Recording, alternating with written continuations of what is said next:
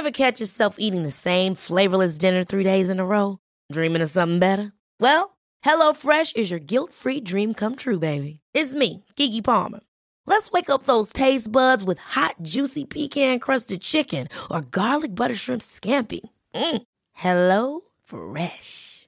Stop dreaming of all the delicious possibilities and dig in at HelloFresh.com. Let's get this dinner party started.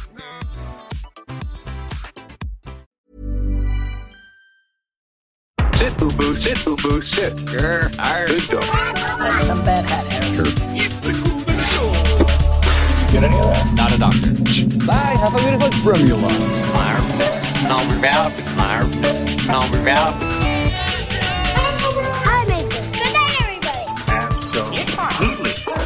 Hello and welcome to Hunting Seasons, the podcast that dares to binge watch, deep dive, and break down a season of television each and every episode. I'm Broderick Gordis, I'm Damask Leary. and today we'll be discussing Ted Lasso Season 2. Damask Leary, how you doing? Oh, I'm extremely hungover, Brod. How are you? I'm not too bad. Thanks for joining us considering that. Uh, this is going to be a very interesting episode of the show, not, not, not because, most of all, that we're reviewing Ted Lasso Season 2, which I'm really looking forward to, but we are also live streaming this on Twitch for the first time ever, just giving this a go. Consider it an experiment, consider it a test. Uh, so apologies if there are any like changes in audio quality or mess ups or anything like that for normal podcast li- listeners. Thank you to everybody who is uh, hanging out in chat with us as well. Uh, you guys, please participate as well as we go along. You got any comments or questions or anything you want to add? We'll do our best to include as we go along. This is going to be a fun little experiment. Before we get to our review proper. I did want to go through a couple of quick news items that have come up this week that by the time we get to our next off topic hot topic won't be relevant anymore. This is just very, very quick. Number one, Cowboy Bebop, the original anime series, is coming to Netflix worldwide on October 21st. This is exciting because this is a show that everyone should watch.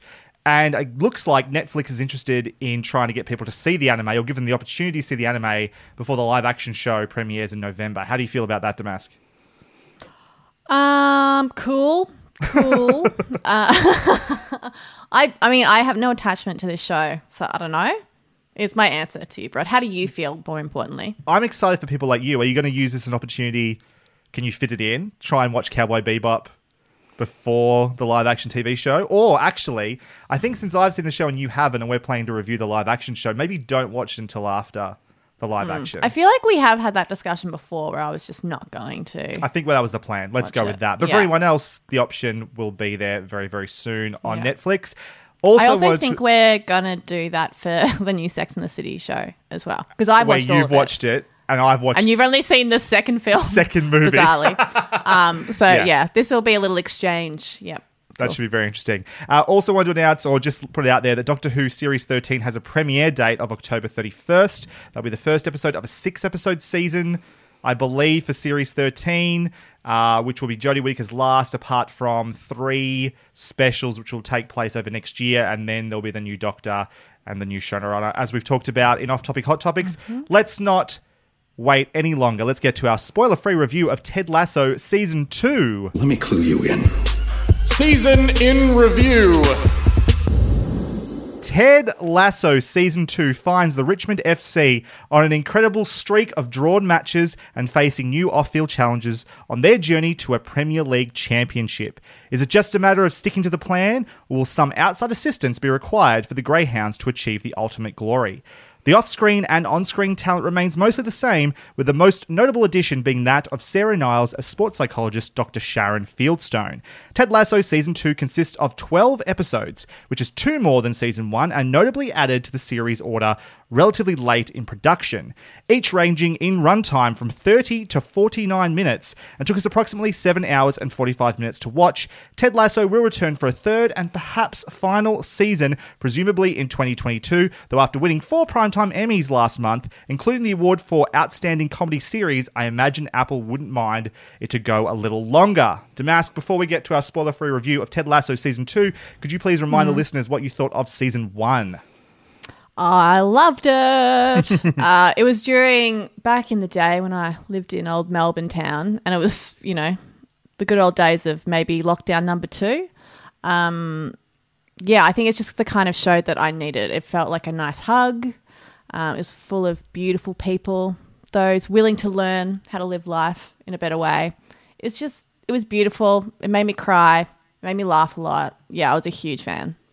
I'm nostalgic for Lockdown Season 2. Though it was announced today that we're coming out of uh, Lockdown 6 uh, next week. So we're finally getting there. I've already got my Yeah. first uh, pub, parma, and pint booked, which will be nice. Uh, yeah, very similar thoughts. Very similar thoughts. Utterly adored season one of Ted Lasso after lots of people telling, I mean, just saying forever that it was a great show, and me thinking, nah, this comedy about a soccer team, which is a sport I care nothing about, won't do it for me. Got completely sucked in, watched the whole thing in about one weekend, and I, I believe the term I used as I was talking about my love for it is I gushed about it in our review. And it made me that we did uncomfortable then. It makes me uncomfortable now. very moist, and it still very much is. With all that in mind, Damas, could you please give the listeners your spoiler free review on Ted Lasso season two? I can, but I am I'm nervous. Here we go. Ooh, okay. Mostly because I just feel like I'm gonna stuff up my reading of my review, and also Oh. like so this I is feel- Hmm. exciting. This is exciting for listeners to the show. We aren't actually 100% great at, at, at doing this seamlessly, and sometimes there'll be mistakes. they get edited out. People who listen every to the time podcast there are huge mistakes. Yeah, yeah. after the fact won't get that. You get to see how shit we are at our jobs. After you, Damask. Mm. Fuck you. Okay, all right. So, upon first watching, I think it is hard to see the forest for the trees in season two. With each episode, I started wondering what we were doing and where we were headed. There aren't clear markers, or they weren't clear to me anyway, of where the conflict I think is coming from. And at times for me, that was concerning. Uh, for all the smiles and sweetness, there is an undercurrent of fear, anxiety, and even anger this time round. Um, so I think they kind of ask the questions what does it mean to be the happiest guy in the room all the time? And what does it feel like to spend your days with the happiest guy in the room? Um, so, sure, it, it sounds good, but this season we explored the bad side of that and what all of that means. And by the end of the season, I was into that exploration and where they might be taking it in the future. Um, don't, don't get me wrong, by the end of this season, I was fucking furious. but I really enjoyed uh, what I had been through, I guess, what we had all been through. Um, but throughout the season, there were moments where I was really confused as to what we were doing. Uh, there were some things I loved this season and some things I didn't love. So I'm just going to start listing them, shall I?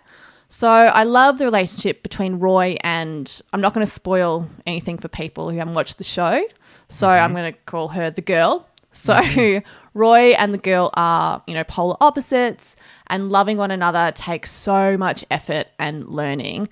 But by golly, they do it and it's beautiful to watch. Like it just put a smile on my face every time I saw them together.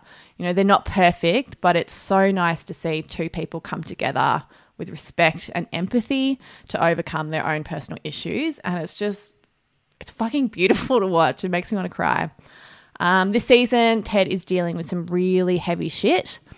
We get a couple more layers to this beautiful man. I don't think we're done with that though. A simple acknowledgement of trauma isn't enough. And I think next season we're going to see the real work begin, which I'm excited for. Now, there were some things that didn't quite work for me this time around. I think the the super duper silliness was a little too super duper sometimes. Um, I find the wide eyed stupidity of 99% of the players hard to enjoy a little bit. You know, I'd love to get to know them more instead of them just being something to laugh at. It's getting a little one note. Um, there's also a new relationship, new romantic relationship that, you know, I, in my opinion, I think should be in everyone's opinion, is wildly unethical, like insanely unethical. Um, and for all of this shows virtue and goodness, right? And wanting to explore, you know, the nuance around those things and the choices we make and how that can define us. They don't seem to see that relationship the same way I do. And they, mm-hmm. as, so far, they definitely don't want us to dwell on it or to explore it as being something that is incredibly unethical. So that was weird for me. That seemed like a, a big blind spot. But for the most part, I really enjoyed this show full of characters that I love and was happy to see again. Yeah, I really enjoyed it. And that is my review. And can I say, I nailed it? I nailed You it. did. No mistakes. Thank you. Smashed it. In fact, the only mistake that was made was at my end, where I accidentally cut your mic for a few seconds there. But everyone let me know about it pretty quickly, so I fixed that. So, uh, Cool. hey, go back and listen to the, the recorded version when it comes out in a day or two, and then you'll There be you able to find out the bit you missed. Uh, I'll explain why in the break what happened there. That was my bad. Anyway, fascinating. fascinating. It was your fault? Wait, hold Uh, on. was- I don't want to gloss it 100% over that. my fault. It was 100% You piece of shit. All right. Uh, not on purpose, I might add. I know what I did though. Anyway, uh, so really, really interesting. Okay, because that lines up with some stuff that was happening. I did want to ask before before I get to my review. Did Mm-hmm. you watch this week by week? yes, I did. Gotcha. Okay. So, as I said earlier, I adored season one, gushed about it. I only didn't give it a five out of five because I believe it had room to grow and get even better. Something I want to note off the top of the bat is that I chose not to watch Ted Lasso season one week by week, as I enjoyed watching season one in a condensed, sorry, season two week by week, as I enjoyed watching season one in a condensed manner and wanted to have a similar experience with season two. Between seasons, the internet was in almost complete agreement that Ted Lasso was pure gold. However, as season two rolled out, I couldn't help but notice that some of those opinions had started to sour. This is just me on Twitter, just sort of gauging the temperature of the room as people were watching it uh, week by week. This honestly made me more interested in season two. Either the show was being daring and defying expectations, which is which is what we all want, surely, or it had only had one good season in it, which sometimes is the case with TV shows. Finally, after waiting for what seemed like forever, I started my week-long watch of season two, and by the halfway mark, I have to say I was not happy. In fact, I was pissed off. Pissed off that anyone thought this show had gone bad. What the hell were people thinking? What a nothing twist. else, pardon, a twist. What a twist. What a twist. If nothing else, Roy Kent is still the fucking best. There's literally wasn't a Roy scene where I didn't laugh. Roy Kent is a gift. We shall be showing up each week just to get a little bit more Roy in our lives. He alone makes this show better than most others out there. But thankfully, there's plenty more to love about Ted Lasso season 2. What made the show great in season 1 for the most part I thought was still there. Thought it was quite funny still, very funny at times. It's super charming. The writing is emotionally intelligent without being cloying or losing entertainment value. The performances throughout are excellent. Jason Sudeikis in particular just continues to blow me away, even more so this season than last season, I think. The ensemble cast also shines. I'm actually starting to feel a bit of the Scrubs DNA um, within sort of what they're doing within the walls of Richmond FC, which is interesting to say because Scrubs can be a bit problematic to return to, but one of the things the show always did really well was have a strong ensemble cast and then the wider world of Sacred Heart around it and the chemistry and just sort of that feeling of place. And Richmond is starting to have that for me. Um, it is interesting that you mentioned, though, you found the dumb soccer players a problem to some degree, or the broad comedy of it. And I get that because that's been a complaint I had about season three of Sex Education. I'm not quite there yet. I think the cartoony nature of it is fitting for me so far, but I totally understand what you're saying there. And that is absolutely, as comedy always is, a matter of taste.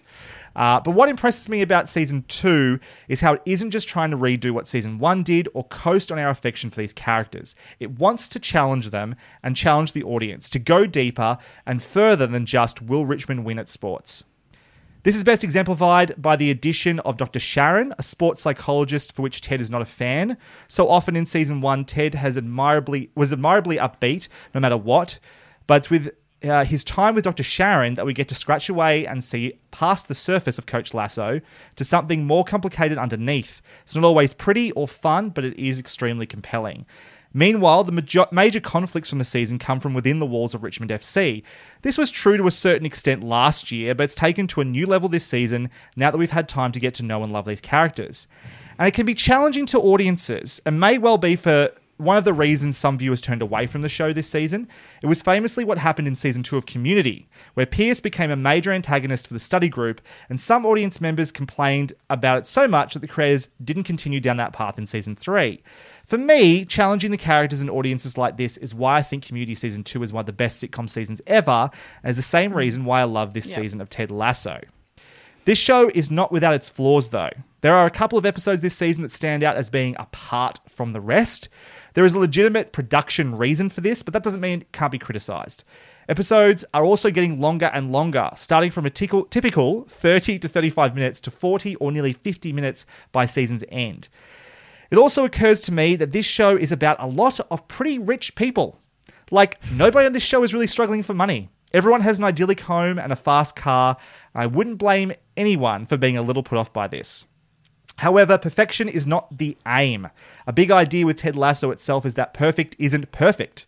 You might love a character or a relationship within the show and think they're ideal, but this season, both in its themes and in the product itself, is proof that everyone is constantly a work in progress. I love this show for its imperfect perfectness. I can't wait for season three, which I believe is capable of being the best season of all, hopefully to be a fitting conclusion, and when it's all said and done, leave us with a 5 out of 5 show. Uh, I did want to talk about this a little bit Well more done, now that though. we're here. You Oh, nailed it as well. uh, we got close, got close. A few people have told me already. Uh, it's obvious that Damask is the pro. They're saying in chat, which is fair enough. Um, I did want to say though, yes, the compressed nature of watching it, I think, may have been a factor. I think is interesting because we've talked about this a lot. How I've really appreciated with Disney Plus shows, them coming out week by week has really helped with the conversation. And Ted Lasso is not a show that's beyond conversation. In fact, it might be enhanced by it to some degree. Yeah. But having a flow in watching two or three episodes a night, mm. I didn't at any point feel that I don't know where this is going feeling. Not for a second did I feel any of that. Which is an interesting take hmm. on your part and not one that I don't think is legitimate, but I definitely wasn't I was never left going I feel lost. I don't know where this is going. It was more like yeah. I think I see where they're going. I can't wait for the next episode to see if that's true, if that makes sense. Yeah, I guess. I mean, I don't think this show is particularly surprising in terms of plot. Absolutely I guess not. I I wasn't confused in that sense. Yeah. Um, I think there were a lot of moving parts, and Mm-hmm. you know, because my expectation of Ted Lasso, uh, the show, is that it's gonna it's gonna get you. It's gonna get you really good. Um, I felt like I was being spread really thin, and then I wasn't okay. sure that um, where we got emotionally actually hit the same way, and so it was a bit concerning for me. And I was like, yeah. So yeah, I wasn't like, oh my god, I can't believe that happened by the end. Um, I think they they're good in terms of plot signposts, but I was a yeah a little confused about the emotional signposts. I guess. We're Yeah. going to have to start there when we talk spoilers, which is just in a moment. Before we do that, though, Mm. what is your score and ranking of this season of Ted Lasso? Yeah, so last season I gave it 4.5. I didn't love this season as much. I still think it's a solid season. Um, But yeah, my heart wasn't quite as touched this time around. So I'm going to give it a four. Cool. I'm going to give it a 4.5 again. Mm-hmm. I reckon I'm going to run into a problem with this show that we did with Bojack Horseman. You're going to go Which back was- and be like, they were all fives, actually. Yeah. No, no, no. It, not that they were all Oh. five, although I've played with the idea that season one maybe is a five. And in and I think at the end of this, I might turn around and go, "This was my favorite season." Maybe it'll be season three or season two or season one. Mm. I'll figure it out later, and I might go, "Well, that was a five star season." But I do think maybe one of the things that happened with BoJack Horseman, we never gave a season of BoJack a five out of five, but we I know, decided it's the insane. show. But we gave the show a five out of five at the end. Once it was all Yeah. said and done, we were like, uh, imperfections aside, or even included, this show added up to so much by the end of it that it was hard Mm-hmm. not to say it's one of the best TV shows in the modern times. It was so incredible. Yeah. I, Yeah. my affections at this point for Ted Lasso are that we might get there, or I might get there with it. Especially with only one season to Mm-hmm. go. I'm really, really, if that's truly what they're going to do, I'm really impressed by that and really looking forward to that going forward. Hiring for your small business? If you're not looking for professionals on LinkedIn, you're looking in the wrong place. That's like looking for your car keys in a fish tank.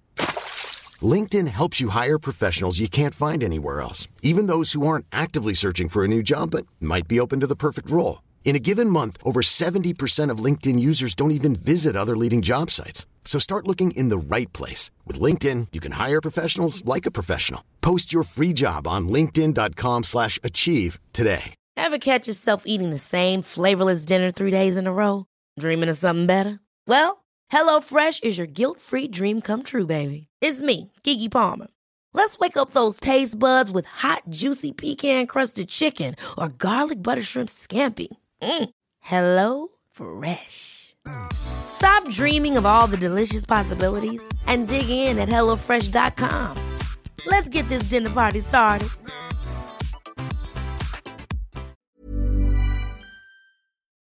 It's that time again where we beg and plead at your feet for you all to leave us a review on Apple Podcasts. The show really benefits when you leave five stars and a comment saying how much you enjoy what we do. It helps others find us, so share the love. And to sweeten the deal, if we reach 25 written reviews on Apple Podcasts, we will finally review Buffy the Vampire Slayer Season 1. We would also appreciate it if you shared hunting seasons with everyone in your life that watches way too much TV, which is the entire population, let's be honest. So tell them to check us out. Next week, we'll be back with our review of Only Murders in the Building Season 1. If you'd like to contribute to our discussion of Only Murders in the Building, or if you have any thoughts on Ted Lasso, you can write to us or send us an audio recording that we may include on a future episode to contact at huntingseasonspodcast.com or find us on Twitter at huntingscast. But right now, let's talk spoilers for Ted Lasso Season 2. You're now entering the spoiler zone. Spoiler warning. From here on, we'll be discussing everything that happens in season one and two of Ted Lasso. Before listening any further, we recommend watching all of Ted Lasso up to this point. If you've not yet done so, proceed with caution. There are spoilers ahead. You, You have, have been, been warned. Deep dive. It's cool to know other people think about this stuff too. So let's start, Damas, talking about some of the problems you had with the show. I think is where I want to start. The things that didn't work Mm. for you, first and foremost. was one clear example. Um, And I don't know if it's the best example, but it's just one that sticks out in my head. So, obviously, and those who haven't watched the show and you're still listening and watching this, you might Why are you doing this to yourself? But I appreciate Shoo, you being here, so don't go anywhere. Um, Yeah, so obviously we're going to build up throughout the season where we are looking at Ted's anxiety and the possible reasons behind that. Um, yes, that first point of trauma that triggered it. So I was kind of really looking forward to like the catharsis of that moment when we talk about Ted and what happened with his dad. And I'll be honest with you, that scene didn't work for me when Okay. he's talking about he's in therapy. Um, and correct me if I'm wrong, because I watched it many, many weeks ago now. They are cutting it with Intercutting with Rebecca's story about her talking dad. about her dad. Mm-hmm. And I was like, I love both of these characters, but I really would appreciate if we could focus on Ted right now. And I get what you're doing, but it actually like lessened what I felt in the Ted moments.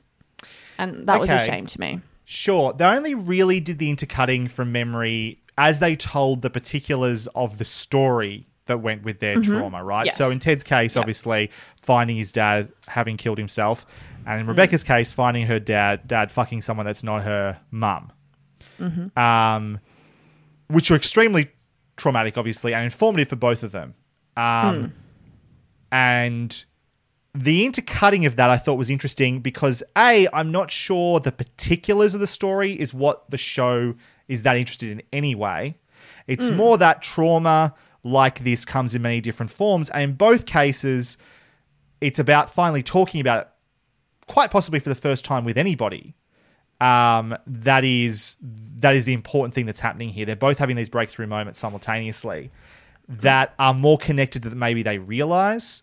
I understand what you're saying though. When you are cross-cutting, you it is distracting too. It's not like you can focus on what's happening with Ted, and maybe emotionally you can't be in the moment with him. So I get what you're saying, but it did only yeah, seem to I- last for that bit. Yeah, no, I understand what they were doing and why they were doing it. Um, but I actually think if you just had those two scenes um, separate, Mm-hmm. you could do the same thing and you would actually, yeah, reach that emotional climax. Uh, well, I certainly would. Um, a lot easier because, like you said, yeah, it was distracting to me, and I wanted to be Yep. in the moment because it felt I- like I a was- really important mo- moment. Yeah, sure, I guess I didn't think it was the emotional climax though. And I don't think the show thought it was the emotional climax of that scene. Like they weren't trying to reach a clim- climax at that point. The emotional climax came later and they did give them time. In fact, some of those shots, these long, long takes they were giving Jason Sudeikis as he was talking about not the story of what happened, but the feeling that he was abandoned, that his dad was a quitter. And mm. then and then being asked by Dr. Sharon to talk about a happy memory, what were the things that he loves about his dad.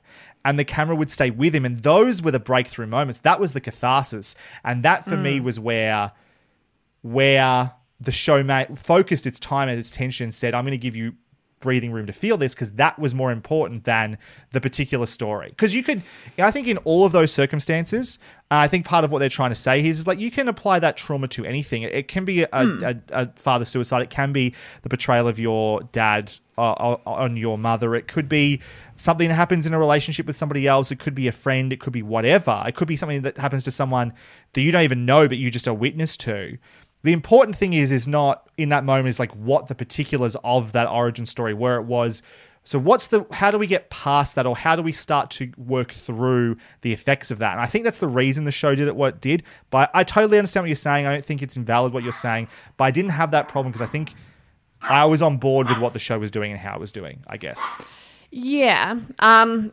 I yeah. Like I said, I understand what you're saying. I uh, didn't have that experience.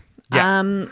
Yeah, because the thing is, like, I understand all of those emotional notes. Oh, here's something that I wanted to bring up, and I'm not sure I have an issue with it.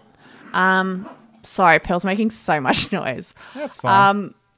Yeah. So she can have opinions how do too. you feel about the um not, it's not necessarily the resolution but i guess the stepping forward happening so rapidly in this show like often we'll have an issue and it is kind of worked through and s- spoken about and worked through um, to some degree pretty quickly. Like the emotional t- intelligence of this show and the characters within it is so high usually um, that problems do get solved pretty quickly, um, or at least acknowledged by the show pretty quickly.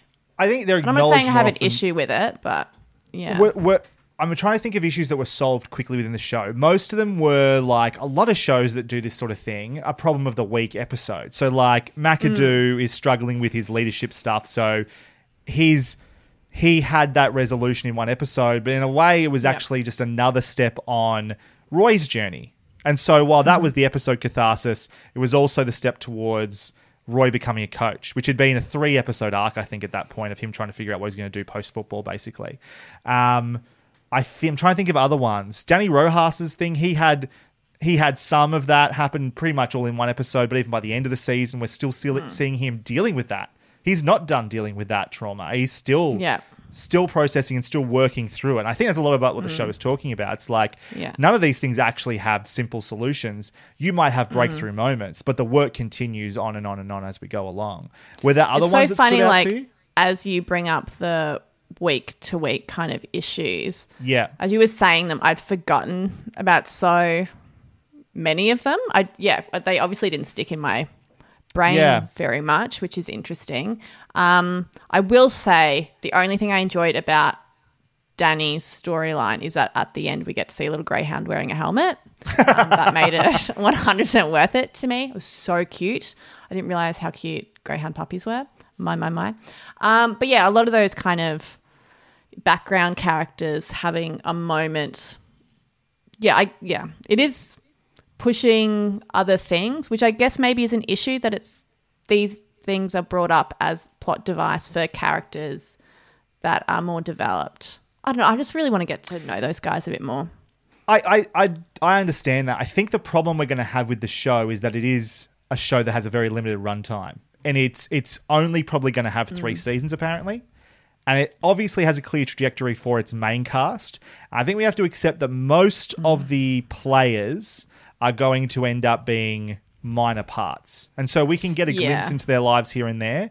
And we can even see things like I think the last episode, a few characters have breakthrough moments. Jamie has the moment of giving Dani the chance to kick the, the winning goal that gets them promoted back into the Premier League. Mm-hmm. Dani fulfills that and gets over his demons involving the Greyhound death at the start of the season. McAdoo has that moment where he becomes a leader where he doesn't put his hand in the in the you know the the cheer thing at the uh, in the rooms, he goes up and touches believe and gets everyone to do that, and on and on it goes. And like, but that's all you're going to get. And I think because there's only so much time to with we've still got to do Rebecca and Sam, who's the one player probably who got more to do this season than last season. Jamie and Roy and Keeley and Ted and Nathan. It's like at some point you got to draw a line and say these are our main cast, everyone else is secondary. And I think the expectation has to be that everyone else is secondary at this point. Unfortunately, I'd, I I still think I'm going to talk about this later. There's going to be a spin off of this show when it's all said and done. Like Ted Lasso will go Yeah. for three seasons. There will be a Richmond FC or a Roy and Keeley spin off, and I cannot wait to see it.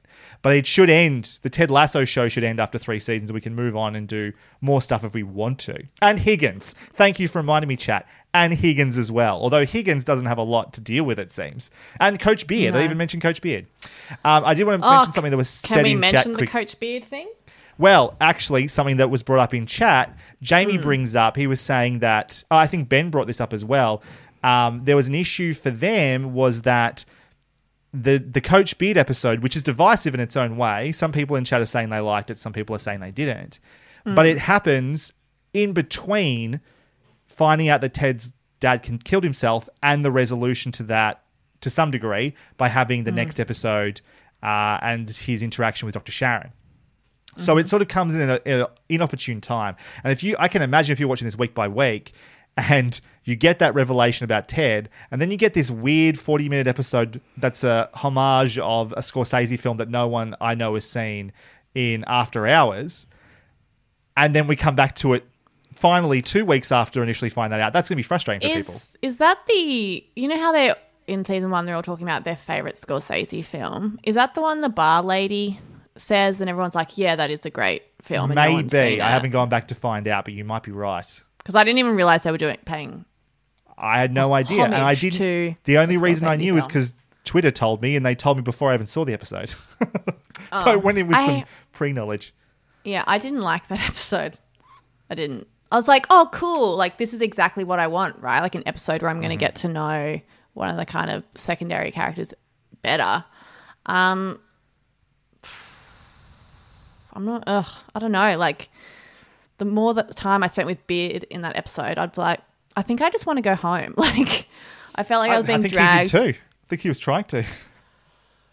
Oh, But like, I would like for us to not be hanging out anymore. I understand Like, I just you're I didn't I didn't find it particularly interesting or fun Oh. or yeah I did I didn't like it. I don't know. What were your I feelings? I I don't disagree. It is my least favorite episode of the season. Spoilers for the final segment. It's my Yeah, least favorite episode of the season. too. It's not that I outright dislike it, but it definitely feels other to the rest of the show. And the funny thing is, I actually really admire the show for doing something different and bold. But I think the reality of this episode is, and the Christmas episode as well, is they were both added last minute. So originally the show was had a ten episode pickup, and they developed the season with that in mind. And then Apple said, "Make two more episodes, please." And they went, "Oh shit." uh what are we going to do? So they added a Christmas episode, which you'll notice has no impact on the rest of the season whatsoever. It's just cute stories. And let me tell you, I love myself a Christmas episode. So I was fine with that. Mm. I only went for 30 minutes as well. And then they had the Coach Beard one, which I think wasn't a bad choice to have it focus on Coach Beard. He was one of those characters who was there plenty, but isn't necessarily his in inner life is not involved or interweaved into the rest of the st- story the way that others are in any real way. Um, I actually quite liked what they were doing with Beard this season by having him be the observer who knew something was going on with Nate the whole time, and Yeah. trying in his very very hands off way to to get him to get like do something smarter to to to make a Yeah. change. They were the I most I liked that. liked Beard the most because otherwise, like Yeah. you know, obviously he literally is one note. That's kind of his his thing. Uh, but yeah, in those moments, I was like, oh yeah. I mean, I I understand your role in this show now. Um, so that that was nice to see. Um, yeah, but otherwise, I could take or leave Beard. Uh, just a comment from Jamie in the chat. On its own, I think it was an amazing episode and very clever. It spoke to me quite personally, though, so that may be why I liked it so much. And listen, that's it's hard to argue with something that speaks to you personally. obviously, I guess from a from a I don't know what I was meant to get out of it so much about Beard or about Jane or about any of that. I do definitely understand, and I think this is what people like about from what I understand, having never seen the film, about After Hours. It's just sort of that idea of like when you've had a bad day and you're trying to like, you you know, a bad day at the office basically, and you're trying to shake it off and just meeting different people and having these crazy interactions and sort of life just being that weird entity, that just crazy night out that we probably all had at one stage in our lives and trying to capture that in a moment but I don't know what I was meant to what that was meant to tell me about Beard or if it added anything to the show much for me. That's where it was lacking for me. Mm-hmm. Um, can we talk? Let's talk about Ted a little bit though. I think we should. You didn't like that specific moment, or there were certain moments that didn't play for you. How do you feel about his story overall? The panic attacks were introduced as early as, or at least hinted at, in the opening um, uh, scene where he's doing the press conference in, in the pilot. We do see mm-hmm. them come out once or twice in, in season one. They're happening more and more mm-hmm. in season two. It's starting to impact on his ability to coach. Mm-hmm. Um, he doesn't like therapy or, or psychiatrists, psychologists, or therapy in general. And he has his reasons for that based on what happened with him and his divorce. And he has to go to, to Dr. Sharon for help. How did you find that enti- all that storyline, how that was utilized generally? I mean, yeah, I liked it. I'm glad we explored the anxiety issue because obviously, yeah, it was something somewhere they wanted to go. Obviously, we see hints of it in season one. Um, particularly, it's kind of comes to the forefront in that karaoke episode, which is a moment I love when Rebecca comes out um, to check up on him. I love that. So yeah, I was glad that we got more of that. I think the introduction of someone so intelligent Mm-hmm. um, and can really kind of see past Ted's performative nature mm-hmm. to have that kind of antagonistic relationship to begin with is re- I, I think it really helped a lot of those episodes to have that dynamic introduced. Someone who kind of had ted's number or wasn't overly impressed by his folksy charm. And i loved the lady who played the therapist. I think she was mm-hmm. great and she brought I mean, she scared the shit out of me. I don't know about you, but I was like, yeah, fair enough, Ted. Um, yeah, so I, I love that dynamic. I'm glad that we now, as viewers, have that extra layer of understanding about Ted. Um, because otherwise, like, I would be wondering where this show is going in terms of Ted's journey. I think it's really important that he has, you know, this is his Achilles heel, for lack of a better term. Um, it's the thing that he holds most secret. Um, and while he's so willing to help others all the time, um, absolutely, we, you know, in moments, you know, when we see him at home drinking and stuff, he's just unable to give himself the same kindness, which is really hard to see when you see someone who's so amazing. So yeah, I, to be honest, I pretty much loved all of that stuff, except for obviously that moment that I described earlier. Just the execution of that moment specifically. Yeah. Yeah, because I that the thing is, like, I was really enjoying that Yeah. journey, and so for that moment, that kind of big reveal, what have you, um, and yeah, that important moment of in therapy where you kind of acknowledge trauma. Yeah, just one little thing I'd change about it, but that's it. I it's yeah, the show is called Ted Lasso.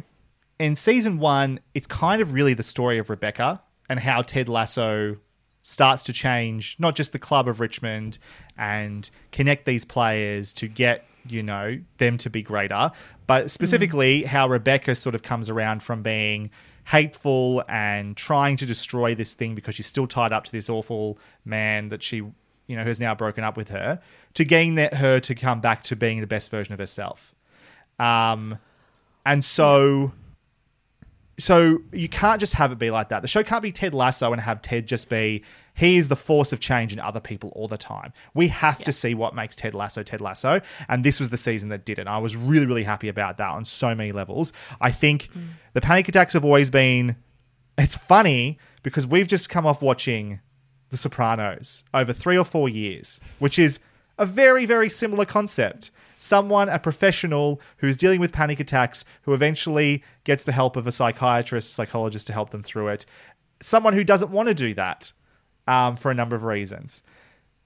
Obviously, very different characters, but yeah, similar. this is like the anti Sopranos for This is like the anti-Tony Soprano. Fucking asshole losers that I hate. Um, Yeah. But yeah, so I'm getting that show, but this time I can actually enjoy watching the people. Mm. Yeah, because you want them to succeed and you want to see them get better, and you believe that they can too. Um, I I really liked seeing this more vulnerable side of Ted. I loved seeing the Ted that was not interested, like being in the room with Sharon was difficult enough for him. And to see his folksy charm sort of become weaponized at times, the way he would talk to her and the way he would talk about her profession and slam doors and say it's bullshit. Like I, I don't I don't think he hadn't sworn before, but I don't think it had ever been in a way that had like power behind it. And it, it was very disarming to hear him do that. Um, And it made you realize just how vulnerable he was. I thought that was all fantastic. When they finally got to the point, as much as it didn't, that at least that very moment of telling the story of what happened with his dad wasn't specific. I thought that entire scene was amazing, and I was crying, particularly when Ted was talking about the things he loved about his dad, and you can see the influence that it also had on Ted, um, and how he has obviously overcompensated for that in his life. Um, Yep. The way he's made himself a father figure for so many other people, and this idea of not quitting because he sees his dad as a quitter, like all of that worked for me on every level. And it just go to go back and watch season one again, I think, and even earlier parts of season two. I think we have a much better understanding about what Ted is doing and why, and it's going to enrich the whole experience. It was always there. It was just we finally got to see it. That feeling of abandonment is something I want to come back to because he feels that as well when Sharon, Dr. Sharon, leaves without saying goodbye. And that again, that anger he has, that's that's there inside him, mm. that comes out very, very rarely. And no, Led Tasso does not count, Benjamin. Led Tasso is a performance. That's not real anger. Um, mm. but that when that anger does come out, you know, he's he does have a lot of anger, and mm. that abandonment he felt from Dr. Sharon, and it's something that it, seeing that in him, and how that's also informing another character simultaneously in this season is something I'm looking forward to talking about when we get there.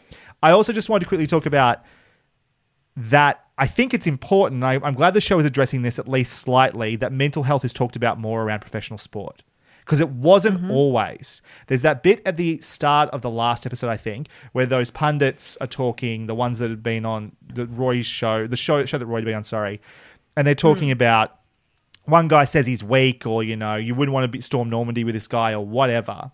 That used to be the way this was talked about, and still is sometimes. But luckily, more and more, that conversation is getting better. We've seen that happen in AFL in Australia.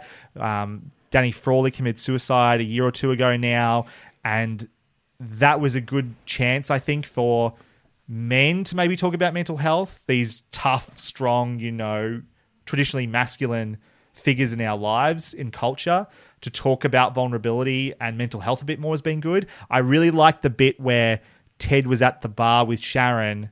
And while he's off, which he's actually leaving, the three guy like Richmond supporters come over and ask her to help them. And I think they only did that because they knew that she was beneficial to the football club. Therefore, they that helped them to realize there was value in in therapy and mental health options for themselves, which I think is true as well. It's really important. Is something that's talked about in sport because other men and and women and whoever might also get a lot out of that. I thought that was really good. But at the same time, like Simone Biles and Naomi Osaka this year have been treated so poorly by the media for admitting to having mental health issues, and so it's still a conversation that needs to improve. I don't know if you got any thoughts on that. Um, I mean, I didn't know that AFL thing had happened or that Yeah. those conversations had existed. My only reference point was obviously the Naomi Osaka stuff. Yeah, that stuff was awful, and I think that's Um, Yeah. also a so sign it's not clearly just like of the, still a huge issue. and probably worse for for women of color in sport is what you might notice about that pattern with both of Well, those yeah. ladies as well. I mean, yes. Do you think Ted is failing as a dad? Yes. You do. It's I mean, I think it's great that he obviously is in contact with his son a lot, and that's wonderful. Um, and I, it's great that he's improving himself. Um, in lots of ways and doing something that he's really enjoying. That's fabulous. Um, but I think he, you know, subconsciously or consciously is repeating this trauma he experienced. Um, so he's, you know, as much as his son seems pretty happy, something tells me he's probably going to grow up with some abandonment issues. In fact, his dad, his parents got divorced and his dad decided to leave the country. Yeah, he's probably going to have some issues around that.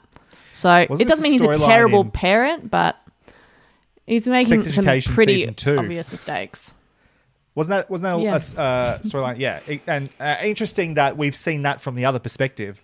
We've seen his son's version of that uh, Mm. of that situation, and I do wonder whether that might be something that gets addressed a little bit more in season three. Is maybe Ted struggling with actually not Yeah. being around his son. Well, I think the fact that Nate said it to him, you know, but you know, Yeah. straight to his face, will be pretty shocking. Because obviously, Beard, being his friend and oftentimes biggest supporter, would know that Ted would be very sens- sensible. Sensible. That's not the word I want. Sensitive? Sensitive, about that. Sorry, the hangover's really kicking in at this point. um, so I doubt that he would criticize his friend's parenting because that's Sure. just not what you do anyway. Um, but yeah, to have Nate say that to wound Ted, I think it's it's done its job. It's going to wound him, and he's going to have to deal with why Nate would say that. Is it true? How does he personally feel about about it, and all that stuff next season? Let's talk about Nate then, who to me Oh, brother. was the most fascinating part of the season because it's not something I could have seen coming, but it's something that I think totally works. Oh, it tracks. Yeah, upon reflection, you're like, tracks. oh, of course. Like looking at season one, and he's he's oh, when he's given permission, um, or given you know power to kind of rip people to shreds. He certainly has the ability to do it. Um, and looking back at that moment where he's kind of like cutting everyone down to size, it comes up with those things pretty fucking, you know, like he obviously has those thoughts about people Absolutely. and feels that way about people. And so to be given even more power um yeah i think it's it's fascinating to explore something that isn't always done is that you know we have this idea of the bully and the bullied and those two things in media are just very different things. Um, but to actually see the transformation of the bullied to become the bully it's oh because you just want the bullied to be the good guy and to watch him become the bad guy in a lot of ways it was really heartbreaking and made me really fucking angry but it was yeah the best storyline of the season So that's what that was the first question I wanted to ask is like, did you have a problem with that storyline? Because I can, I wondered whether people may have also been having a hard time dealing with seeing this happen to Nate. Like, Mm. uh, it was, it's really, it's easy sometimes when like, I well, Rebecca was never really the real bad guy. We had Rupert to look at last season, just go, mm. this guy sucks. He's the guy we've got to defeat this season, and and. Now, Nate is a much more complex situation because he's someone that, on some level, hopefully we care about by now. That's the show has done its job we do. And I mm-hmm. just found the whole thing extremely tragic and sad, as much as I wanted to, you know, punch him in the face at the same time. um, but that is exactly the problem, too. That is Yeah. exactly the wrong way to approach this, I think. Um, it did remind me of what they did with Pierce in Community Season 2. It did remind me what they did with Abed through Community as well, at times making these characters that we love, or at least like, very unlikable, which can be really challenging. Um, yeah I think he was just agree. a perfect representation of like of a lot of different traumas or, or, or complex negative things. Mm-hmm. He is a victim of the of stale ideas around men. We use toxic masculinity as a term all the time, but obviously that's one of them. He has those really old school cliche coaching methods, which yeah really are not considered to be particularly effective anymore, but he relies on them. He's constantly just tearing the players down and saying they should be better and that their pay should be enough of an incentive to be good and not really looking at what it takes to make a successful team. He's looking at that pyramid of success on the wall in the last episode and is kind of skipping all those foundational steps. He doesn't seem to understand any of that. The self And Beard was reading that book, Inverting the Pyramid, right? correct in the first Was- yeah. season, I think, or maybe again reading later it on. in this season, yeah. Gotcha. Yeah. Um, the self hatred, the spitting, It's was so scary. upsetting every time he was doing it. The Yeah. first time after that, he, you know, Rebecca told him to find that thing that gives you power. You know, and makes herself big and like you know, puts on this you know big scary bear stance. or lion act or power stance and all that sort of stuff, Yeah. right? Um, and then him trying the same thing, and ultimately he just has to. He spits on himself in the in that bathroom at that restaurant, and it's. Yeah. I just didn't see it coming, and it was really shocking, and so Yeah, effective because it- of that. Yeah, I found it really scary to see Yeah. that kind of level of aggression.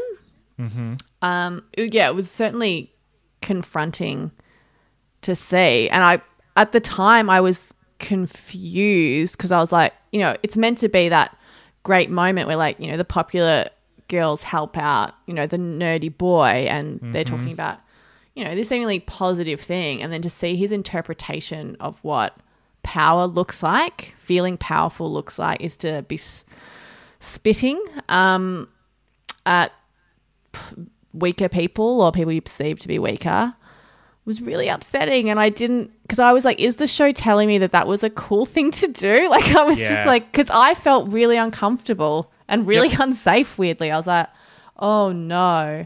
Um, and then obviously as the season goes on we kind of yeah we get a deeper meaning or deeper understanding as to the origins of that self-hatred obviously his dad is a piece of shit um, and and not in you know an overt overtly aggressive way, but certainly lets his son know that he isn't important, um, doesn't matter, and isn't worth his time, which Mhm. is devastating.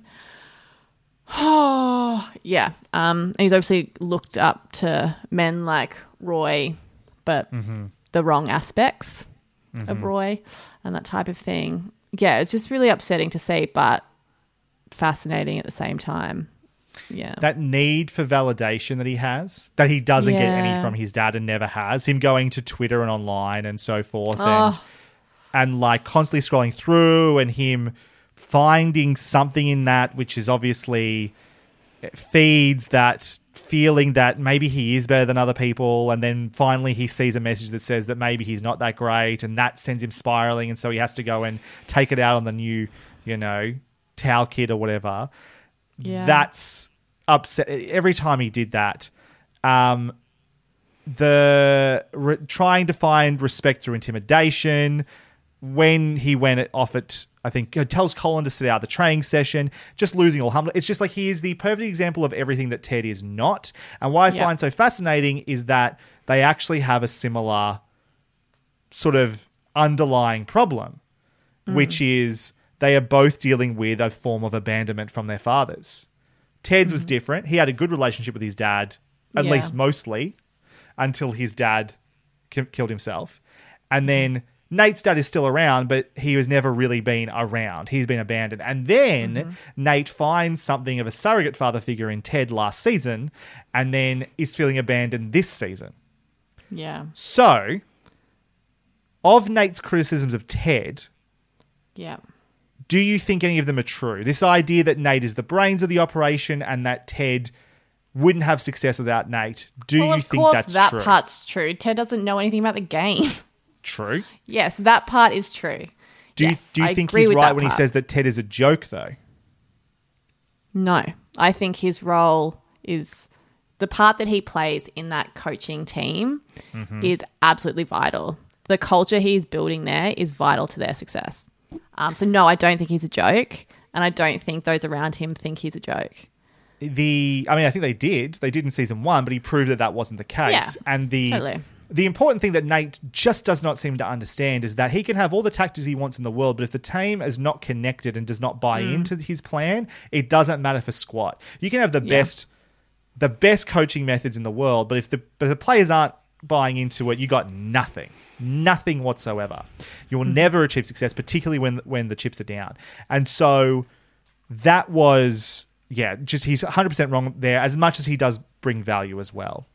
Um then what what about the idea that Ted abandoned Nate.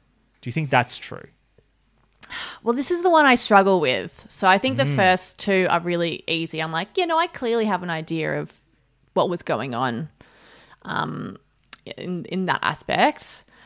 Because when I first watched it, I was like, "Fuck you, Dave! What the fuck are you talking about?" He's like, "You would have nothing without Ted." I was, I didn't get it. I didn't agree. I thought he was just being pissy, to be honest with you, um, and just talking out his ass, and it was coming from a place of entitlement, and I hated it and didn't agree one ounce.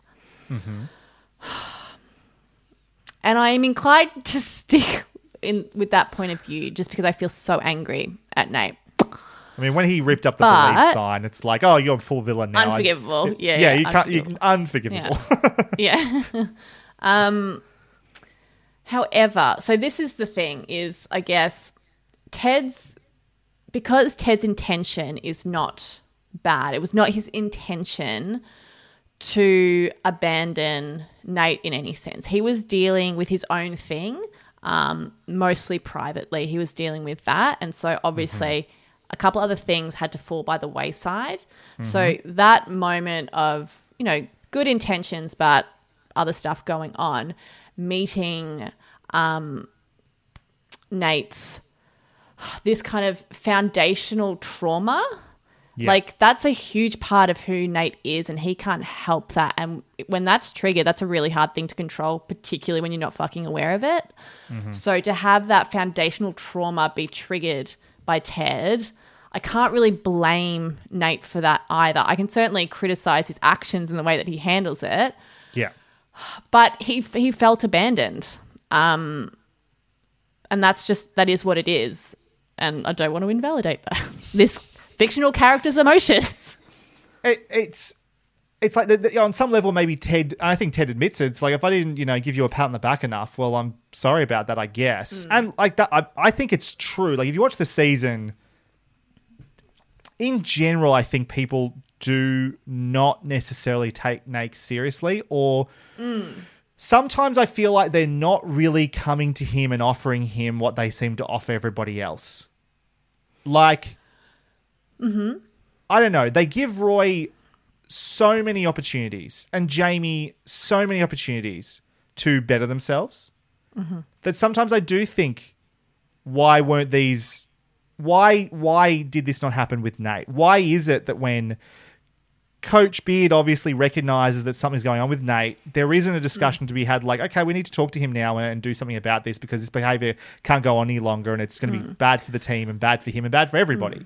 Do we think Um, it's because they perhaps see Nate not particularly accurately, and so they believe him to be a much softer and kinder person than perhaps he is in this moment in time? They have, you know, they know Roy is particularly at the beginning. a Fucking asshole. They have. Mm. They also know the same thing about Jamie. They have lower expectations of those people. But I think like yeah, I, I don't think necessarily having a high expectation of Nate's ability to be a good person is necessarily insulting, but I think it's his interpretation of those actions.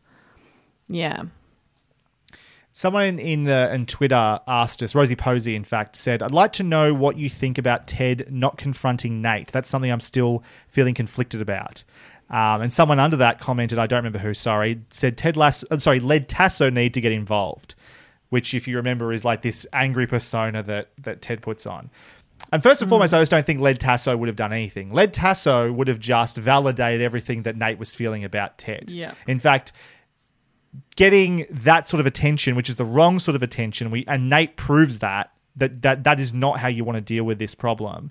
Um, Would have only made it worse. I get the feeling that I what how Ted or the Ted Nate situation is going to be the, the crux of next season, and whether Ted feels guilty about not saying something earlier or not doing something more in that moment, especially because Coach Beard said you need to do something about Nate beforehand. Mm. Um, I regret that Yeah. he wasn't more active, not just before all this, but in that moment. I think might be a part of next season. Um, Mhm. But I also think maybe it just talks about where Ted's at and where Nate's at. And again, I don't think that ripping through Nate was going to really solve the issue. Confronting him like that wasn't going to be the solution to that problem in that moment.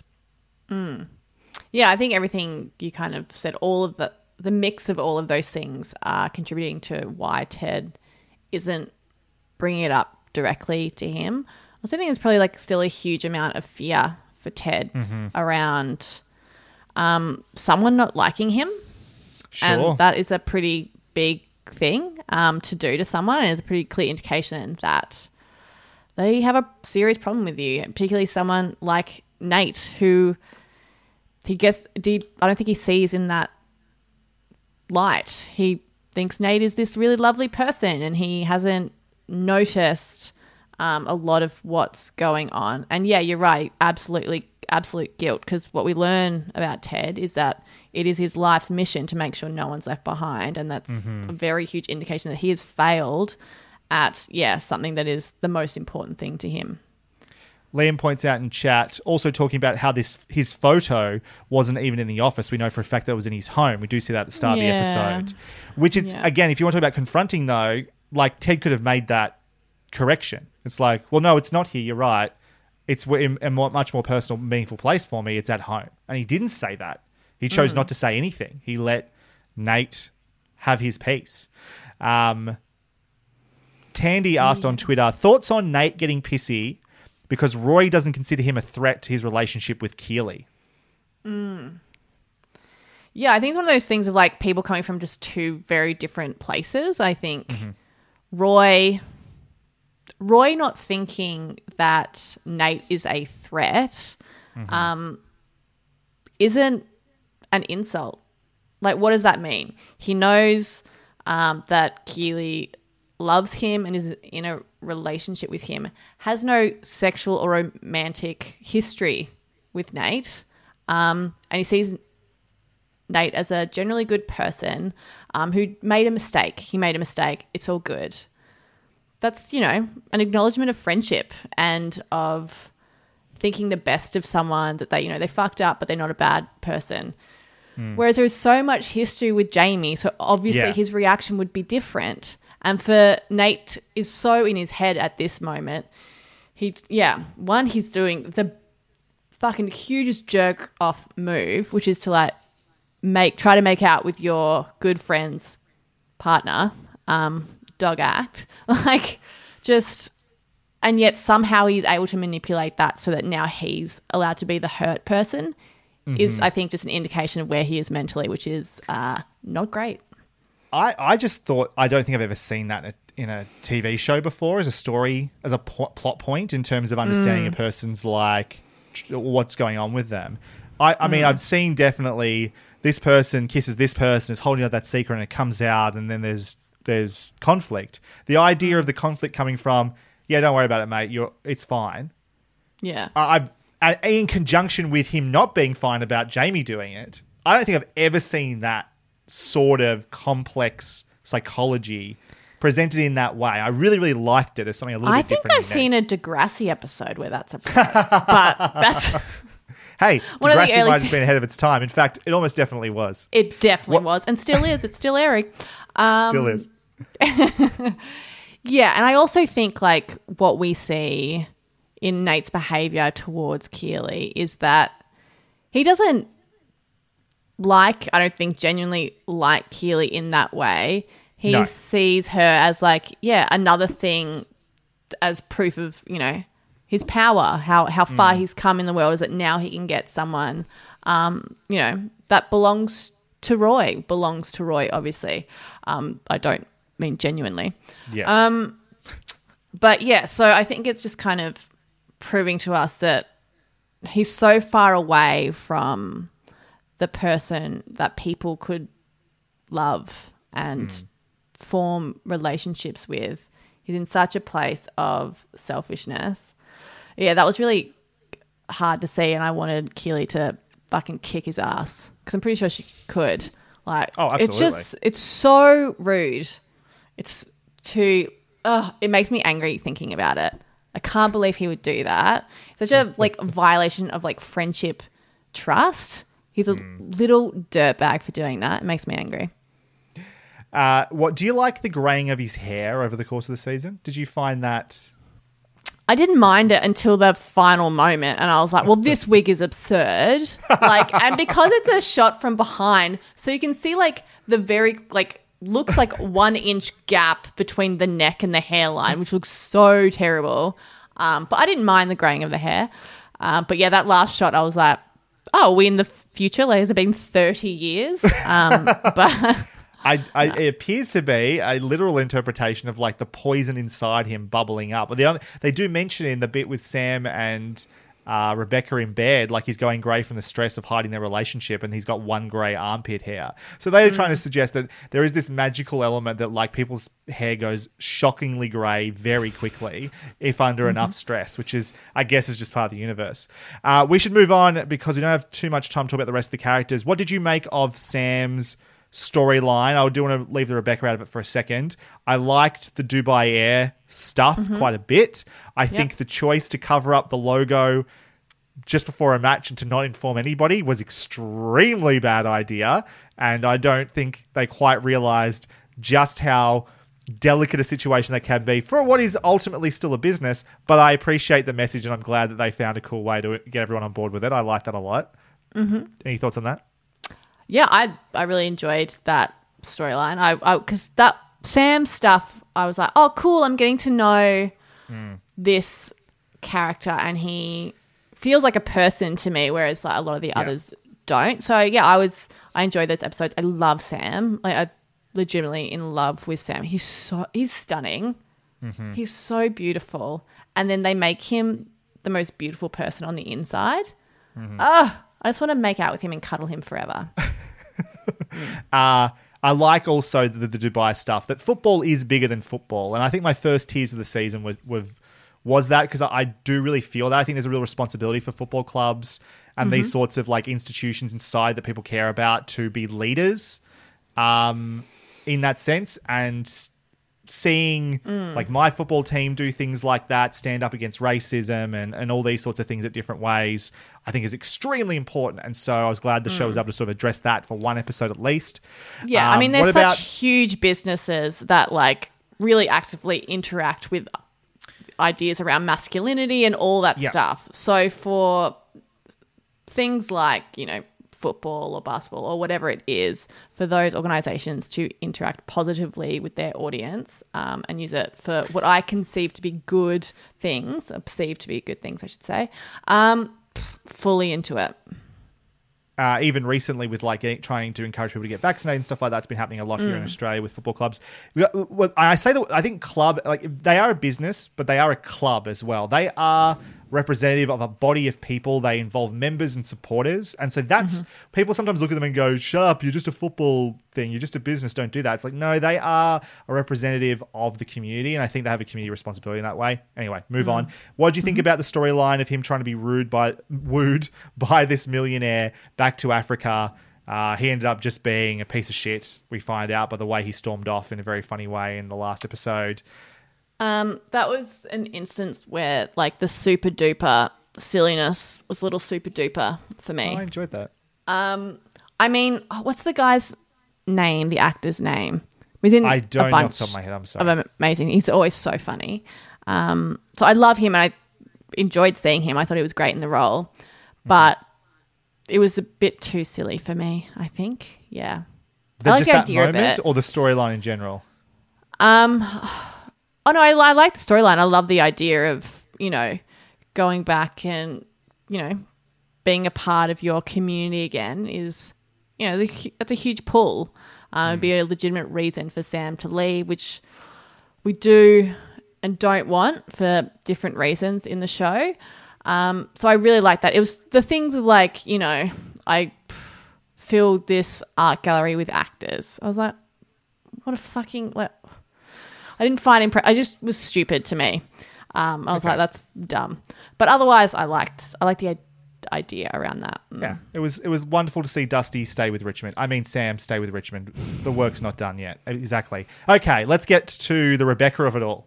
Because I'll be honest, unfortunately for Rebecca, and not, I mean, she really last season was Rebecca's season. She got very much tied into the the Sam situation. It's about her and her new relationships and moving on from Rupert and trying to find a relationship that's actually good for her, um, and ultimately ends up with Sam. And let's be honest, there is a power dynamic issue here. it's so unethical. It's absurd. It's cr- oh. and they like they like laugh about it in the show, and then they just don't deal with it. Is insanity to me. The fact that Ted isn't Yeah. like, um, actually, that's really inappropriate. Um, particularly when Rebecca is thinking about changing his mind um, or expressing that she would like him to stay when he's like this young man. He, excuse me. He's a sports star.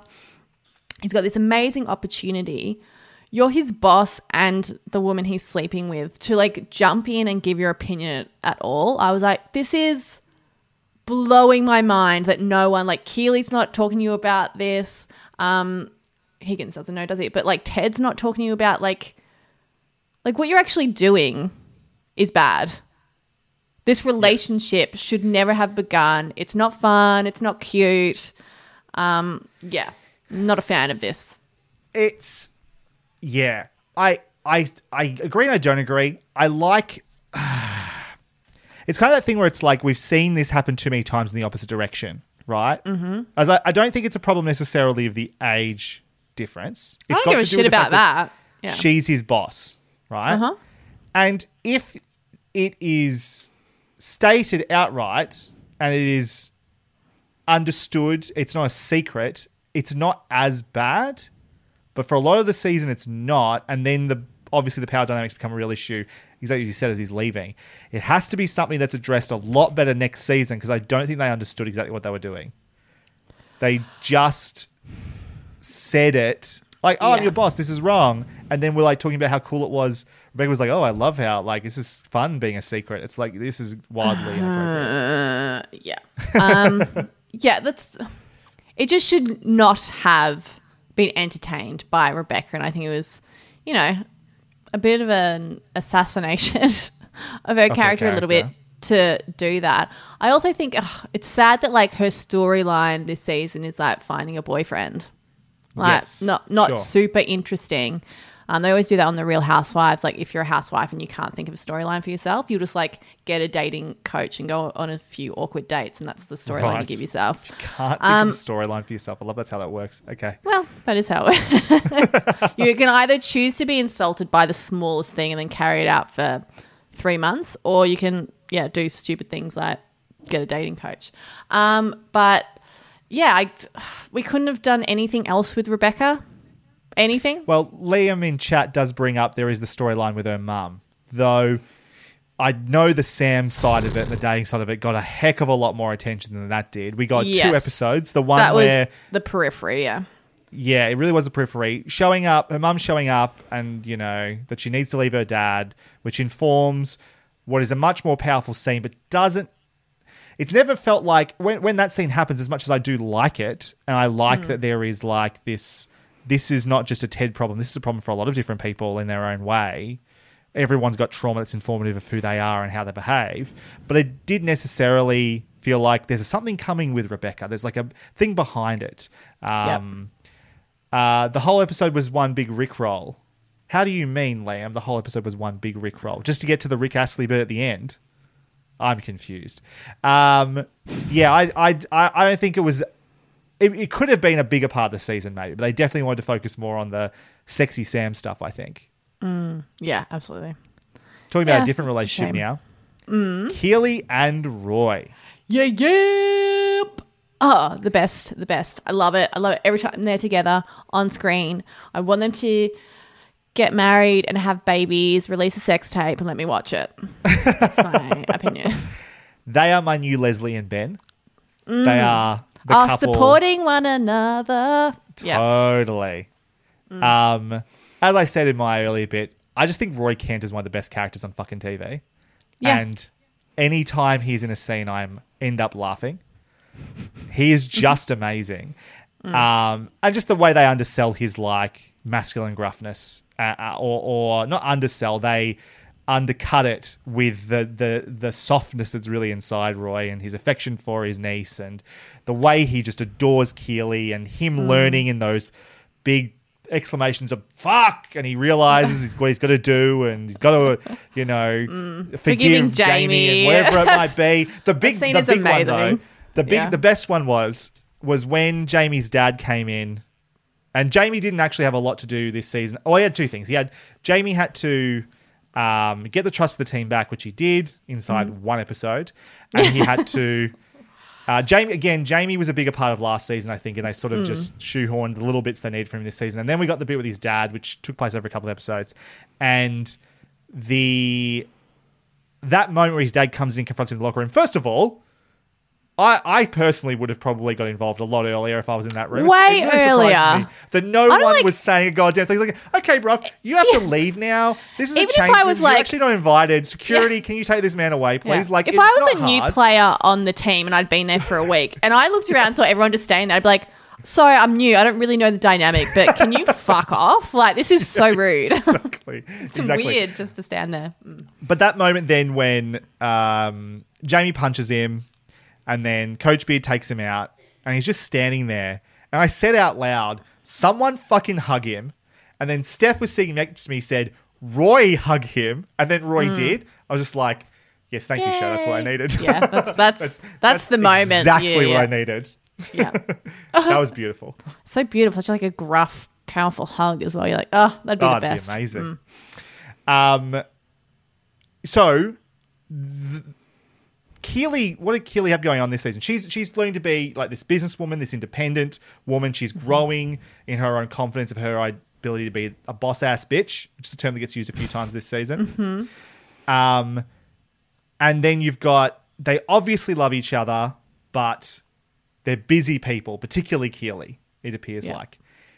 Was that enough drama for you in that relationship? Did you need more? Yeah. Did you need if less? if they gave me any more, I would have had a heart attack. I was just like, that's that's good, and it's also like, you know, somewhat realistic depiction of like, you know, you're in a relationship and dynamics change. You have to adapt to that, or it affects you both, and yeah, your relationship. So I thought it was just enough drama, but not too much that I got scared. I mean, there were moments where I was like, please don't break up, um, and they they didn't. So I was like, sweet. Can I talk about one of my favorite moments? Was in the very first or maybe second episode of the season. We had that bit where uh, Jamie had approached Keeley. He'd like been following her around and you know talks to her, and we sort of leave that conversation in an awkward place. Don't really know what's going on, and then we come Mm. back and we find Roy finds Keeley masturbating in bed. And you're just like, oh no, don't show the phone. It's going to be Jamie. Oh no, this is going to ruin everything. And then it was Mm. her watching Roy's emotional retirement speech.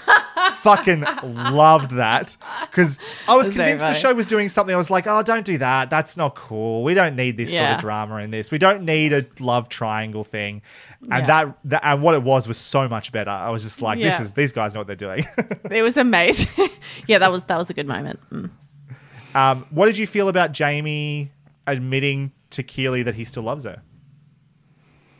I mean, it's very Jamie, isn't it? It's not the I brightest can't believe he did that. Was essentially moments in my mind after Roy was the one person who fucking hugged him when his dad just you know humiliated him in front of the entire, or you know ripped through him in Hmm. front of the entire team. You did that to Roy, the, the the guy that came to you in that moment. That's pretty shitty, Jamie. I was very upset with him about that. Yeah, I don't think Jamie's um, got that level of cognitive function. Um, yeah, I mean, it makes sense, but I also love that it wasn't really made into this huge thing, this love triangle that I certainly was not interested in. I was very scared that that's where it was going to go. Um, but yeah, Jamie is very much a secondary character this season. And that I'm happy for this show to do that, to like kind of mix and match, you know, through the seasons we'll get more of you. We don't need just because I hate when, you know, a character is really popular in a show and then they just keep having to up the drama with that one character Mhm. And ultimately ends up destroying them. So I was happy he stood back a little bit. We still get some good Jamie moments, but yeah, no, I think it was a good balance with Jamie this season. And yes, it was very naughty of him to do that with Keeley, but I'm glad it went where it went. Naughty is a good word for it. We had that sort of the ending moments. We almost had like an MCU after credits thing happening at the end of the show. Two weeks la- later, Sam's sticking around. He's starting the, the Nigerian restaurant. Love that, by the way. I thought that was really cool. Mm.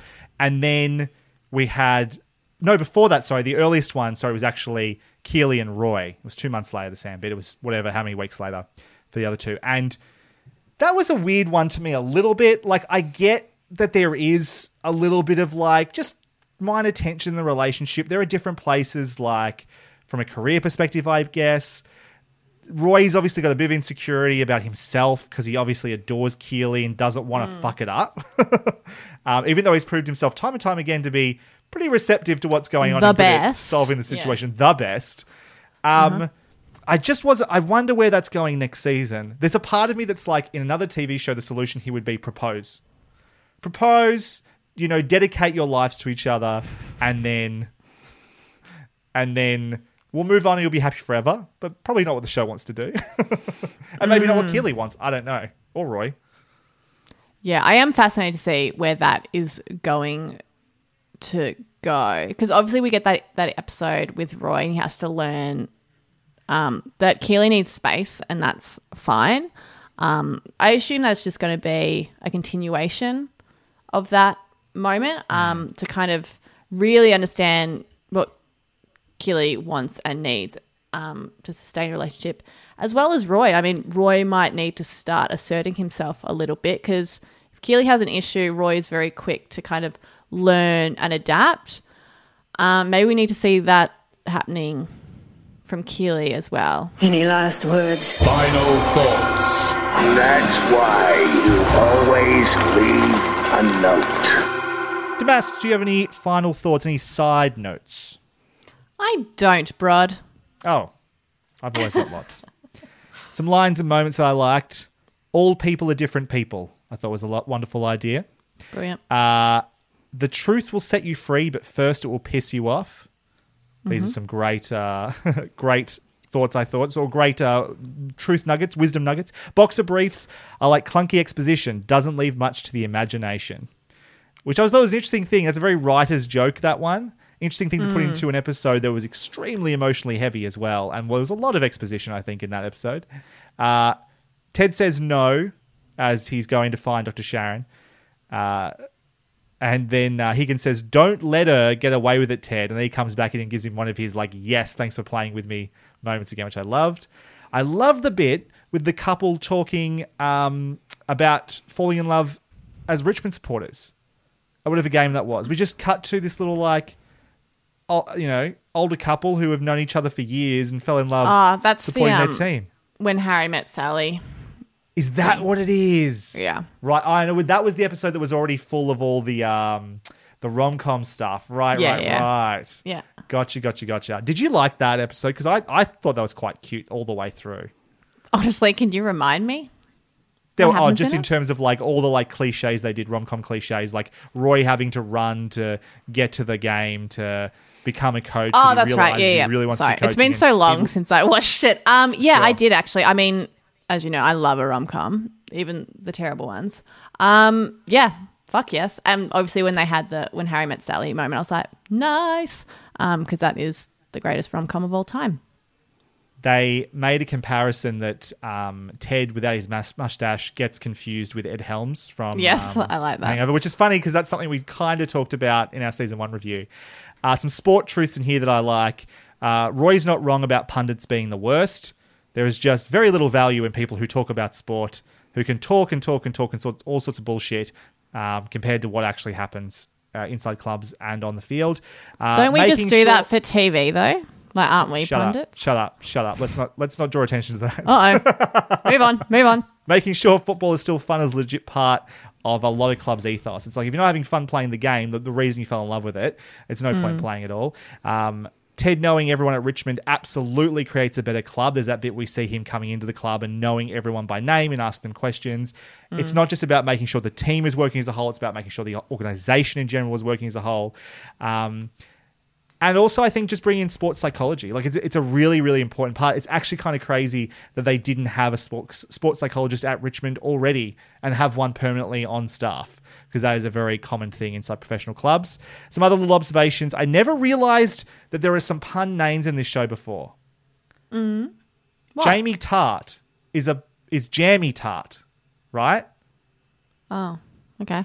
It, it never occurred to me before. It made me think that Roy Kent is actually Oi Cunt, but like Roy Kent. And it made me go, is there anyone else? Is Keeley Jones some sort of pun that I'm not aware of? Is Ted Lasso more than just, you know, the fact that he's got that southern charm? Like, is there something there? I'm wondering there is uh, a listener in here that lives in the UK who might, if when they watch the show, be able to tell me if there's any others I'm missing that are less obvious. Um, there were alternate titles for the two episodes that were added in late. I noticed as well. We got the puppets for the claymation stuff for the Christmas episode, and then the very different Yeah. titles for um, the uh, the Coach Beard episode.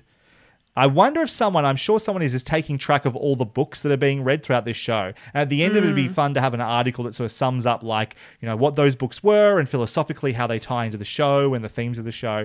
I'm sure someone's doing it. If they're not, start doing it now. Maybe we should Um, start another podcast where we review the Ted books in Ted Lasso. We'll read one. We can do a book month. club based Yeah, off Ted club. Lasso. Yeah. That actually sounds really fun. I'd, I'd enjoy that. um, it was interesting they called out this pattern that the show now has with Rebecca giving Ted a truth bomb in the 2nd to Mhm. last episode of every season. And I wonder if we're going to get one more of those Mm. in season three. In fact, I would put my bet my house on it that they would. Um, So it's their version of like say- the battles that Game of Thrones would do. basically, yes. But instead it's just Uh, like being honest. finally, fuck you, Piers Morgan. Yes. Yes, I agree. with that. least favorite and favorite episode. What was your least favorite episode, Damask? We've already spoiled that. It was the beard We did. episode. I did not like it. Episode 9, Beard After Hours. I agree it was my least favorite episode. It's not that I didn't like it, it's that it obviously stands out as being apart from the rest of the show. It was a choice between this and the Christmas episode for me, but I do just by nature really like Christmas episodes. Um, and so even though it was particularly throwaway and probably was less informative on a character level, I'm going to say that my least favorite was Beard After Hours. It's the one that I feel like if I was going through it, I had to take one out. I'm not going to notice its disappearance all that much. Yeah. Um, your favorite episode? Oh, and Roy Kent wasn't in that episode, so that's always a minus as well, obviously. Valid. What was your Yeah. favorite episode, Damas? Oh, I hate when I do this, but I've honestly got to say the last episode. It's just when it like kind of all came together, and I was like, "Fuck yeah!" Like you, I was. There were moments where I was worried, and then this Mm-hmm. episode said to me, "Damask, you don't have to worry, you idiot. We've got it. It's fine." Yeah, we uh, we got there emotionally for me um, in that scene between Ted and Nate. I was so heartbroken and so angry at the same time. Um, yeah, no, it's got to be the last one for me. I think I agree that it is the last episode as well. Um, I I honestly do really like the wedding. Sorry, the wedding episode, the funeral episode, which is called "No Weddings and a Funeral." Mm. I really, really, really like that episode. It could be it, but I do think the Nate stuff is so. uh, That was a great build up to that moment. I think throughout the entire season, um, and there is a lot of catharsis in that episode. Um, and I really look forward. Like it, what it does that season one didn't necessarily do is promise me what the next season's going to be. And I feel like I've got a really strong idea. Apart from like, obviously Richmond had to to get promoted back into the Premier League. That was going to be. They even said it at the end of season one. They say, "Well, I guess next year we'll get promoted back to the Premier League, and the year after that we'll go on and win the whole thing." And it's like, Mm. yeah, I truly believe that's what the show is doing. It's not trying to pretend it's going to do anything else, and that's Yeah. fine. It doesn't have to you know, defy expectations and be Game of Thrones and not have the endings that are predictable. It's about what the journeys along the way. And this show, I'm so confident in what this show is doing and where it's heading. And that last episode really sums it up. Do you have any predictions, hopes, or concerns going forward into season three, which we do believe is the last season? hmm Um, well, I feel like the show tells us, you know, kind of what to expect of next Mhm. season in a lot of ways. You know, Nate v Ted. Mm-hmm. Um, I mean, how that's going to unfold. Obviously, I don't know the specifics around that, but I'm genuinely excited to see where that goes to kind of see Nate jump ship and you know align himself with someone like Rupert, um, Mm-hmm. kind of become Rupert in a lot of ways, uh, should be interesting. And also, I'm I'm interested to know how everyone else feels about it as well. I want to see that About unfold. Nate about leaving Nate and leaving, Ham. doing what he did, you know, with the believe sign, um, leaving. And obviously, I assume people will, you know, begin to figure out that Nate was the one who leaked that information about Ted's anxiety. I think I'm wor- I'm worried that Roy and Keeley are going to have a hard time, at, but end up together. But I'm worried they're going to have a hard that's very time. likely. Yes. Um, what else we got? Rebecca, I'd I- love them I- to do something else with Rebecca. I don't. I'm not really interested in relationship bullshit. I would like to see because obviously it's going to be West Ham v Richmond, and obviously Rupert is attached to that. Mm-hmm. Um, so I would like to see her development obviously play out through those two teams kind of clashing. Yeah, I think the the big broad stroke here is Richmond v West Ham will Mm. happen twice, if not three times in the season. We'll have, Mm-hmm. from my I understand from the Premier League, each team plays each other twice. They'll play once and then again, definitely in the final, which will be you know the decider for who takes away the championship. Um, there might be one in the FA Cup in between, so I wouldn't be surprised if there was a third one because I feel like it would add to the complex nature of the finale if there was a win and a loss in there um, before they got to the finale. Nate, it's a question of whether he gets his redemption or his comeuppance. Yeah. And I, it's a question of, yeah, can he redeem himself over the course of the season, like be the bad guy for half a season and then spend the back half of the season sort of, I want to say Zuko moment, like have his redemption back onto the good side and like work mm. his way into and help them achieve full victory? Or is that going to be like his comeuppance and maybe we get a hint that he's going on the path to redemption? It's going to be a lot of work, but one day, you know, Nate will be able to overcome his demons. Um, I think Jamie, I saw online the suggestion that Jamie's next season will probably be him becoming a bit of a leader. The last act we see him do is having Dani be the one to kick the final goal. You know, a real Yep. moment of leadership and confidence in his group and trust. I think maybe seeing not Jamie necessarily become captain, but go from being the selfish player to being a real on field leader and motivator for the team, I think would be lovely. I wonder whether the whole show finishes with Ted going back to the US to to be back with his kid and Roy becoming the head coach of Richmond. At which point the show ends at season three, and then we get the Roy Kent and Keeley show. Um, and then we can continue to do stuff within Richmond FC if we need to. I'm dead set. I don't. Apple's, I don't really want App- that. Apple's not going to let this go. There's no way that they do. There's no way Apple says after three seasons, and you're the most popular show we've got on this channel, and you're winning us Emmy awards. You can just end after three seasons. They're going to have to find a way to to continue this in some way. And I wonder whether it's going to be a spin off that just doesn't involve Ted so much. Maybe he comes in and out occasionally, but it's no longer Ted Lasso, if that makes sense. Thank you very much for listening to this episode of Hunting Seasons. Thank you for everyone who joined us in our stream today and uh, chatted along. Uh, you can find more of what we do via our website, huntingseasonspodcast.com. Our logo comes from Sean Kirkpatrick, aka at Shawnee Boy Draws. Our theme song and bumpers from Lucas Heil of Birthday Loyalty Club. Find links to their work in our show notes. You can also find myself, Broderick Gordis, on Twitter at B Gordis. B that's B G O R D E S Damask. You can find me on Twitter at Maskimo, M A S K Y M O O. But I will say I really kind of only tweet about Real Housewives, so just get ready for that. Hey, if you listen to off topic off topic hot topic episodes, well, that's all you really watch. Uh. Next episode, we'll be back to discuss Only Murders in the Building season one. No guarantees we'll be streaming that one, but this is a fun experiment. We'll probably do it again in the future. Just don't know when it'll be. In the meantime, thank you again for listening. We will see you next time. Bye for now. Bye. Good night, everybody. Absolutely.